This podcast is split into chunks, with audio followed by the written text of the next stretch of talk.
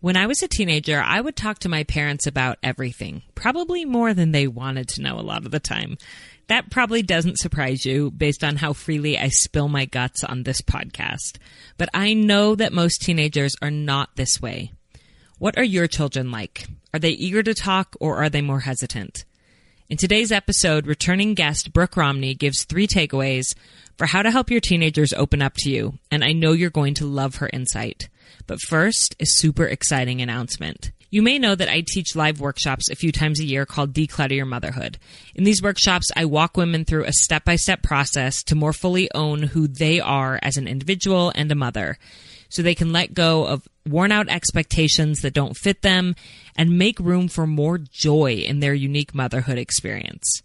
I'm thrilled to announce that I'm going to be taking this workshop on the road and presenting for the first time in the sunny state of Arizona.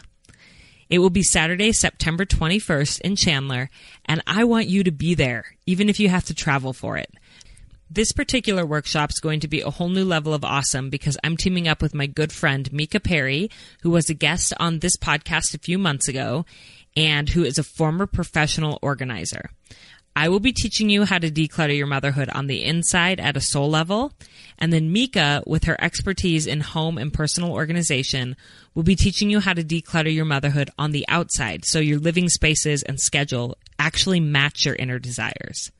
It's going to be a phenomenal day of learning, growth, and connection with other like minded women. And for the next two weeks only, our early bird pricing is available, which is $30 off a ticket. So don't delay. Go check it out today at 3in30podcast.com forward slash Arizona for all the details. And now on to the show. This is episode 90 How to Talk with Your Teens Instead of At Them. Welcome to 3 in 30 a podcast for moms who want to create more meaning in motherhood. Each 30 minute episode will feature three doable takeaways for you to try at home with your family this week. I'm your host, Rachel Nielson. Thank you so much for being here. Today on the podcast, we have a returning guest who I know everyone is going to be thrilled to hear from again. Brooke Romney is a mom of four boys, a professional writer and speaker, and an all around inspiring human being. You may remember her from episode 19, How to Stop Being Friendly and Start Being a Friend, which is one of the most widely shared episodes we've had on 3 in 30. I'm thrilled to have her joining us for Teen Month because she's honestly one of the very first people who comes to my mind when I think of someone who has solid advice for parents on how to maintain connection during a phase of life that can sometimes be a little tricky. So today she's going to be teaching us how to talk with our teenagers instead of at them. Brooke, welcome back to 3 in 30. Thank you, Rachel. I am so excited to be back with you. I just love 3 in 30. So it's an honor to be able to do this again. Well, thank you so much for your time. Like I mentioned there, your first episode really has been shared by so many women and touched so many women as they've you know, wanted to reach out and make more solid connections with other women and more friendships. And I really feel like connection is at the heart of what you do, teaching people how to connect better. And I'm really glad that you're going to be teaching us how to connect better with our teens today. So I guess I just want to start by asking you why you have a heart for this topic of connection and particularly with our teens. Well, connection is to me the foundation of why we're here right? You can do all kinds of wonderful things. You can um, be a speaker. You can make a ton of money. But really to change the world takes connection with people especially um, teens. I actually have four boys um, 16 14 12 and 7 and so i am in the heart of the teen years with three of my boys. And i think having boys is a wonderful thing, but also a challenge when it comes to connection because they maybe aren't as interested in connection as their moms are, and maybe even as their dads are. And so um, I've had to really work hard at maintaining, keeping a connection through those years so that we have a relationship that I enjoy and am proud of, and hopefully that they enjoy and um, are proud of too. Yeah, I love that. And I know you're like a very verbal person. You love to write, you love to speak and share. Are your boys that way or not? So some of them are and some of them aren't. And so that's why I think maybe I have a unique perspective because some of my boys are happy to share all of the time and love to engage, and others are less interested. And so there's a variety of hopefully ideas for all kinds of parents and all kinds of teens to keep that connection no matter what their personality is. So, why don't we just go ahead and start with our first takeaway? Let's do it. So, my first takeaway is lecture less and listen more. So, I think sometimes we forget that teenagers are people and they probably feel just like we do. So, I like to use an example. If you had a friend where every time you got together with her, she basically told you all the things that she didn't like about you or were disappointing to her or that she hoped you would change, would you want to open up to that friend or even spend any time with her? Like, of course not, right? Right. It sounds silly, but I think especially as parents of teenagers, these like this is the base of a lot of our conversations and interactions with our teenagers.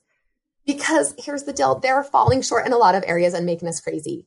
And they're at a point where we feel like they should be taking responsibility and doing some great things, and they really are.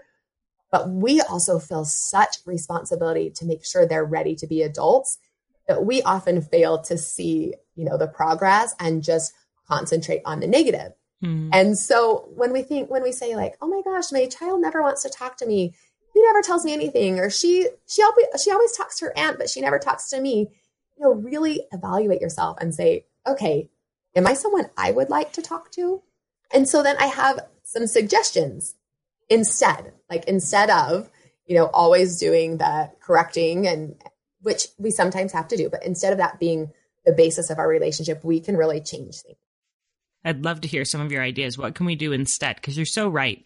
I would not want to be around someone who is constantly criticizing, nagging, and pointing out all the ways I was falling short. Right. so, so what can we do? What can we do instead for our teenagers? So one of the things that is simple, but is is to compliment them. Take the opportunity to notice the good that they do, and it sounds like something that's so easy, but it can be really hard in the teenage years um, because sometimes you see something good they do and then you realize that they've been watching YouTube for an hour and so you're like, "Hey, you know, what are you doing? What are you doing with your life? Why are you watching YouTube?" instead of Hey, thanks so much for getting the lawn mowed this morning and doing it early. I really appreciate that. You know, you just glide right over. So really concentrate on seeing their good and complimenting them. Mm. Another thing is to just get excited about their thing. And in a digital world, sometimes it can be a little hard because maybe their thing is like a new Snapchat filter, or maybe it's like something really funny on YouTube that you don't necessarily think is funny. Maybe it's a video game. Maybe it's who's dating whom or a new hairstyle that somebody has. And you're like, oh, I'm not really interested in that, you know? But you've got to get excited about the things they're excited about. Hmm. And this can take some effort and some practice, but it really is worth doing. Um, they feel so validated when you think what they do and what they like is worth your time, worth your energy, worth your thoughts. So try your very best to engage in that. Another thing that I think is really important is when they do come to you with a frustration or a problem, it can be really easy as parents for us to be like, hey, like, fuck up, get over it, move along. That's not a big deal, you know, because you're trying to build resilience. You're trying to, you know, help them understand that they they're better than that. They can push past it. But what I've really noticed is in order to build that love and trust and connection is normalizing what they're going through at these ages is so incredibly helpful. So let's say your daughter comes to you and she has had a hard time with a friend. Instead of saying like, "Oh, you don't need that girl in your life. She's not, you know, she's not worth your time." Mm. You say something like, "Oh, I remember how hard friendships were in junior high you know, maybe tell her about a time when you struggled with one of your friends. Um, and then even say now, like, and you know what? A couple weeks ago, my friends went to dinner and I didn't get an invite, and that felt really bad too. So I really understand how you're feeling. Do you want to go do something with me? Is there a different friend you want to invite over tonight? We can watch a movie. You know, really normalizing what they're going through helps them to be able to come to you again when something like that happens instead of just mope or feel sad and depressed or feel lonely. Like it really, really helps the relationship. So that's something that I think is really important when we are talking and connecting with our teens. I love I love the idea of um, not just not just saying, I remember back in the day when I felt that too, which I think is important yes. to say that, but to also say, I still feel that. Ah. Like to, to, to build a connection there by saying, I experienced that too. Our lives aren't so vastly different. We actually have a lot of similarities. I also think it's important to encourage them and say, a lot of this stuff does go away when you're older. Like some of this hard stuff yes. gets easier and you won't be dealing with that forever. But at the same time, I also get nervous about big things. I also feel sad when friends leave me out. I'm also afraid when I have to do this or that, you know? And so that connection is really there that we're not so different as you may think. Well, and I loved the other day, you know, my husband was um, telling my boys about a work situation where he had a conflict with someone, you know, that he works with. And you know, he talked to him about what he did and, you know, how he kind of humbled himself and went to the person and, and shared that experience. And it's not much different than, you know, when one of my kids has had a conflict with one of their teachers or someone that they thought was wronging them. So really sharing like your experiences today and how you're getting through those and how, how you work through conflicts with people or situations you know, helping your kids understand that you were a person then and you are still a person now and you're easy to talk to and come to and you guys can work things out together. Yeah. I feel like so often as adults, we don't think to tell our kids about the things that are going on in our lives. But um, that's a much more interesting conversation than just talking about pick up your clothes and, but to tell them about the situations going on at work.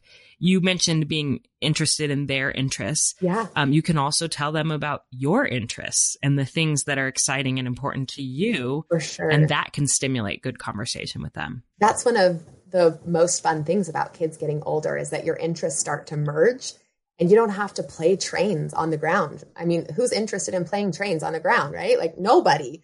But, you know, maybe you're interested in mountain biking and how fun is that if your kid can come out and mountain bike with you? You know, way more interesting than trains. So, you know, really take advantage of some of those opportunities to introduce them to, to your sphere and the things you love. It's a win-win. Um, mm-hmm. The other thing though is really remembering that they're also their own people they're going to be different than you were and different than you are. And one of the things that I think kids despise is when parents want them to have their experience, you know, like they were on the football team or they were the star of the musical. And so, you know, how come you're not involved like I was? Or, you know, why aren't you going out every night of the weekend? By, you know, by sophomore year, I had tons of friends. We were doing fun things. Why don't people do fun things anymore? You know, those types of conversations are certainly not helpful in building connection with each other. Yes. Honoring who they are, not expecting them to be who you were. And I think that can get, if you are trying to empathize with them, you can quickly turn it to be all about you, which is not right what you want either. It's like you said for the takeaway, listen, listen more and yes. then and then you can share, but listen most of all. Um, and I did have a question. How do you, how would you suggest genuinely engaging in their interest if it really like you really aren't feeling it personally because I feel like teens probably have the best like BS meter of like anybody in the world. oh, and so they know, they know when you're pretending you're faking it or so how do you genuinely um, start to care about what they care about? Have, do you have any suggestions for that? Well, sometimes it might be impossible depending on what they're into. For instance, um, my oldest likes Fortnite, and I see no value in Fortnite, but I see a lot of value in him and who he is. And so, one of the ways that I connect instead of connecting, you know, with the game, because I personally cannot do it. Mm-hmm. so, instead of doing that, I make sure that he knows that I love him. I'm crazy about him. I am excited for him. I cheer him on in all the things that he does. But this is a really just barely happened example. So he's been earning some money through working, and um, he wanted me to help him get money out of the bank so he could go buy this microphone for the Xbox. I really don't think it's worthwhile to spend money on a microphone for the Xbox. But, and as I was going into my lecture mode, instead I said, you know what? I'm really proud of you that you earned this money. And that's the fun thing about having your own money is you get to decide what you spend it on. And I was really proud of myself because I wasn't like, yay, Fortnite, let me watch you play for the next hour and a half, which some people do, right? In order to build that connection. but instead I was validating who he was, what he was doing, and saying, yeah, everyone needs some downtime. Everyone needs a hobby that's a little bit mindless. I'm glad you can pay for it on your own now. This is awesome. So yeah. I don't know if that's the perfect way to do it, but um, if it's really something that you're having a hard time getting into, making sure that your child knows that you love, accept, and are excited for them and about them, even though they might not be doing your favorite thing. And that's, mm. like you said, they can they can smell BS a mile away, so they know immediately if you like them anyway. You know, mm. so yes, you don't have to love everything that somebody does to love them, and or think, even to like them, even yes. to like them. Yes, which I, there is a big difference there. We, of course, we all love our kids. Our kids also want to know that we like them and we will, and yes. we like, we like spending time with them and we like who they are.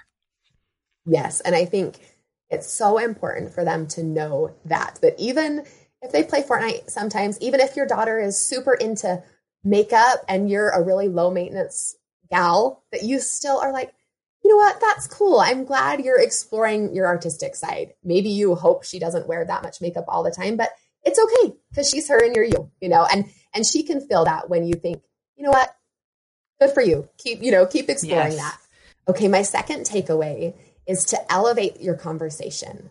I think sometimes teens don't engage with us because we are bad at conversation. Um, we ask the same questions and, you know, we say, how was your day? Or or we go like to the really probing questions like, why didn't you sit with so and so at lunch? Or why do you have two missing assignments still? And so we need to realize that they're growing up and they're ready for more than those basic, everyday, boring questions. Mm. I, one of my kids took a class called current events when they were in like seventh or eighth grade. And they're coming home and they're talking about the Holocaust. They're talking about abortion. They're talking about white supremacists. And I'm like, whoa, wait, wait, wait. Like, how did we get from be nice to your neighbor to white supremacist? Like, I'm not ready for this. Um, and I didn't think he was ready for it. And then I started thinking about things and I thought, okay, these kids go to middle school every single day where they are hearing about active shooter drills. Hmm. They have classmates who have died from suicide. People are texting, people are vaping, there's pornography and sexualized images in their world all of the time. And this is what they deal with then they when they leave. And then they come home and I'm like, hey, how was your day? You know, like, so who are you going to play with this afternoon? And it's like, okay, mom, like, I just feel like there's a really big disconnect from there to home. Mm. And so I think we need to get a lot more real and comfortable about tackling issues that feel relevant and important to them and being okay with it. And you know what, Rachel, it's such a hard step, especially with that first child, mm. because you want to keep them young and innocent and loved forever and ever. But you're just basically, I feel like a lot of parents put blinders on and pretend like nothing bad happens. They don't have to deal with any of that. But what it, what's happening is they're dealing with it and they're dealing with it all by themselves instead of with their parents by their sides. Mm. So I think it's really important for us to get to get real and to allow them to have those types of conversations at home.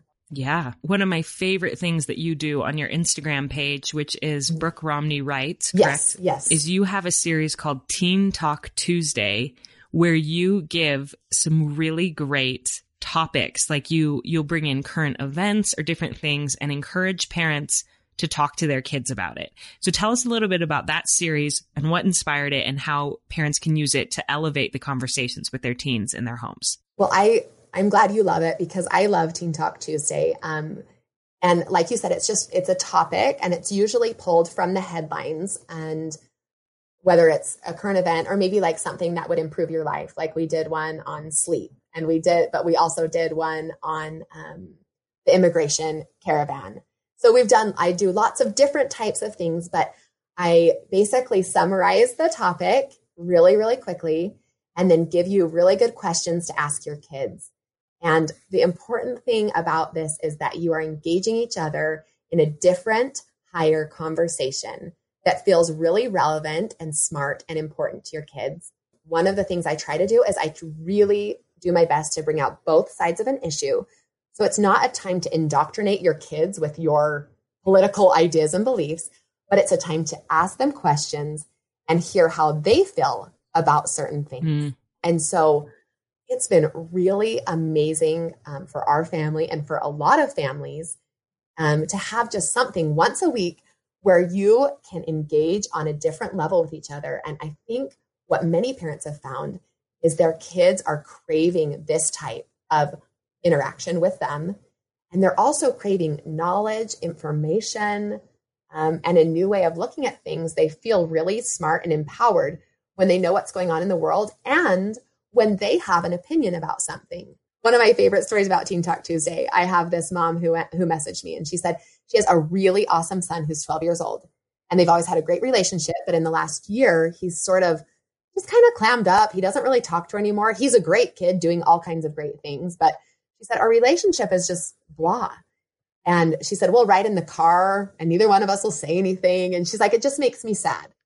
And she, she said We were um, sitting at like somewhere the other day and it was silent. And she just turned to him and she said, So, what do you think about them spending all that money on rebuilding the Notre Dame Cathedral, which was one of our Teen Talk Tuesdays that week? And he looked at her and he perked up and he had all these ideas. And she's like, we had our first real conversation in so many months and it was so exciting. Oh, I love it. And that. so, you know, just just try. I just, you know, for parents who are frustrated, just try. Just see if it things up for you. That's so great. So everyone go follow Brooke Romney Writes on Instagram. Um, and you can see those posts and get ideas for talking to your kids. And even if you don't have Instagram, you can do this yourself. You can look at current events, things going on in the world, topics that are important to you and ask your kids about them and ask their opinion as well. Absolutely. Yeah. It's not, and, and you know, the nice thing about this is it starts to become a habit. You know, you read something and you, instead of just thinking about it to yourself, you engage your kids. And, you know, it's, it's a wonderful way to create some much deeper connections with our teenagers. So, my third and final takeaway is mm-hmm. hold the judgment of them and others. This is hard. And probably for most people, there will be some really difficult moments because that's the way mm. teenagers are supposed to be. Even the very best teens do dumb things and they make mistakes. The goal is not to avoid these difficult moments because that's impossible. But the goal is to keep a relationship before, during, and after these moments to me, that is the definition of teen parenting success. So sometimes we have to say, okay, we're going through something really difficult, but I'm holding on to that relationship. And one of those ways um, to do that is to really hold the judgment of them and others. And when we talk about holding judgment of others, your teens are listening to you all of the time. They're taking notes mentally about the way you feel about them and a way about the way you might feel about them. And so when you hear about something bad that someone's done, which you will because teenagers actually sometimes do like to tell you about the bad things that are going on with other people. And so um, you have to show grace for the faults of others. Because, and I feel like the point that you made here, when I read this in your outline, I'm like, this is huge when you show grace with the faults of others, your kids realize you'll show grace with their faults and, and the opposite. When you are judging and talking badly about others, your kids realize that that's how you might feel about them if they make a mistake. And I think that they are much more aware than we realize. And so it is just so important um, to do that. And I know I'm going to just give an example. So your son comes home and tells you, sorry, I always use son because I don't have daughters, but this works for, but this works for your, for your daughters too. So he comes home and he tells you that so and so got caught cheating today. And so a lot of us like to react like, oh my word, you know, like, what was he thinking? Like, why would he cheat? You know, and you just go off, right? Because you're trying to cement in their mind, like, do not cheat, do not cheat. And I, and it's really natural to do it that way. But also, what you're saying to your child is like, I don't have any tolerance for someone who breaks a rule or makes a mistake, like they're a bad person, you know? And so instead, something you could say to show grace would be, he must be feeling a lot of pressure. Mm. Or I wonder if he just didn't feel prepared and was super worried. Do you ever feel that way? So can you see like how different the conversation would be? So different. And how different the feelings would be if you said that instead of some really harsh, judgmental, you know, words. And so then you have the chance to engage with your child and you can talk about like either, yes, I do feel pressure all of the time. Like I'm really worried about my grades. And you think, oh, okay, you know, just so you know, I would rather have you get an honest B than a cheating A, you know? Or if you're struggling and you're feeling a lot of pressure, like, do we need to get a tutor? Is there anything we can do to change your schedule? Are you overscheduled? Or do you like the pressure? Are you enjoying the pressure? Do you thrive on pressure and you're okay with it? You know, and you won't be someone who cheats because of pressure. It's just such a different feeling um, when you give grace to other people. Your children understand that you will also give grace to them because the hard truth is at some point they're going to need it from you. That's so true. We are all, and not just them, we as adults, we all make mistakes. We all need grace. And I thought that that something you could say to your kid is, "Oh, that was that that was a bad choice, but he's still a really good kid, or yeah. I still really love him." Um, even though he made that choice, you know, we all make mistakes, that kind of thing. Totally. I think shows a lot of grace. And, and I also feel like what you're saying here is to use that experience as a conversation starter. So it goes back to your second takeaway there of, um, use it as an opportunity to elevate your conversation and talk about not about the kid who made the mistake, but about the topic and right, um, right. why why do you think someone would choose to do that, and what can we do in our family to try to avoid that, and how do you feel about this topic, you know? And so it just like you said, engage through it and talk about the you know about the issue instead of talking about the other teen. Right, right, and you know, engaging through the hard moments and you know Rachel, we've had a lot. we've had a lot of hard moments. And you need to build a relationship early on so that when something happens, you're their first call, not the call they want to avoid. Hmm. And not the first call because they know you're going to just figure it out for them, but their first call because you are their support system and you they know you can walk through that with them and they know that you like them going back to that takeaway oh so you important. love them and you like them are willing to tolerate their mistakes because you like them and love them. Yes. Well, Brooke, this has been so helpful and insightful. Um, three ways to get your to talk with your children instead of at them, and I was wondering if you could recap those before we end. I would love to. So the first is to lecture less and listen more. The second is to elevate your conversation. And the third is to hold the judgment of them and others be sane about surprising, bad, or disappointing news and engage through it. All right. Well, thank you very much, Brooke. And, and where can um, listeners find more of your work? So I am on Instagram and Facebook at Brooke Romney Writes. And then I also have a website, brookeromney.com, where you can find, you know, all of the things that I've put out for the last few years and search up parenting or Teen Talk Tuesday or whatever you're looking for there. All right. Well, thank you so much for coming back on 3 in 30, and we're very grateful for all the wisdom you've shared with us. Thanks, Rachel. I love being on your show and I'm enjoying all of your podcasts. I want to thank Brooke for coming on again a second time on 3 in 30 and delivering such real, heartfelt, and practical wisdom for us.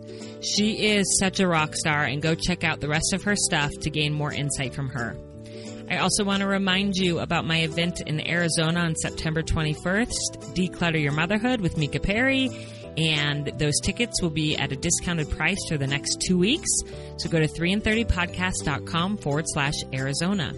You can also hear me this week as a guest on Mika's podcast, which is Good to Be Home and I'm over there talking about some of my favorite takeaways from all of my, the episodes of 3 in 30. So if you're a fan of 3 in 30, I think you're going to love Good to Be Home, and you can go and hear me there. I hope summer is treating you so well. We spent this past weekend in a yurt in the mountains with some of our very best friends. I loved it, and I love all the memories that summer brings. I hope you're having a great week with your family.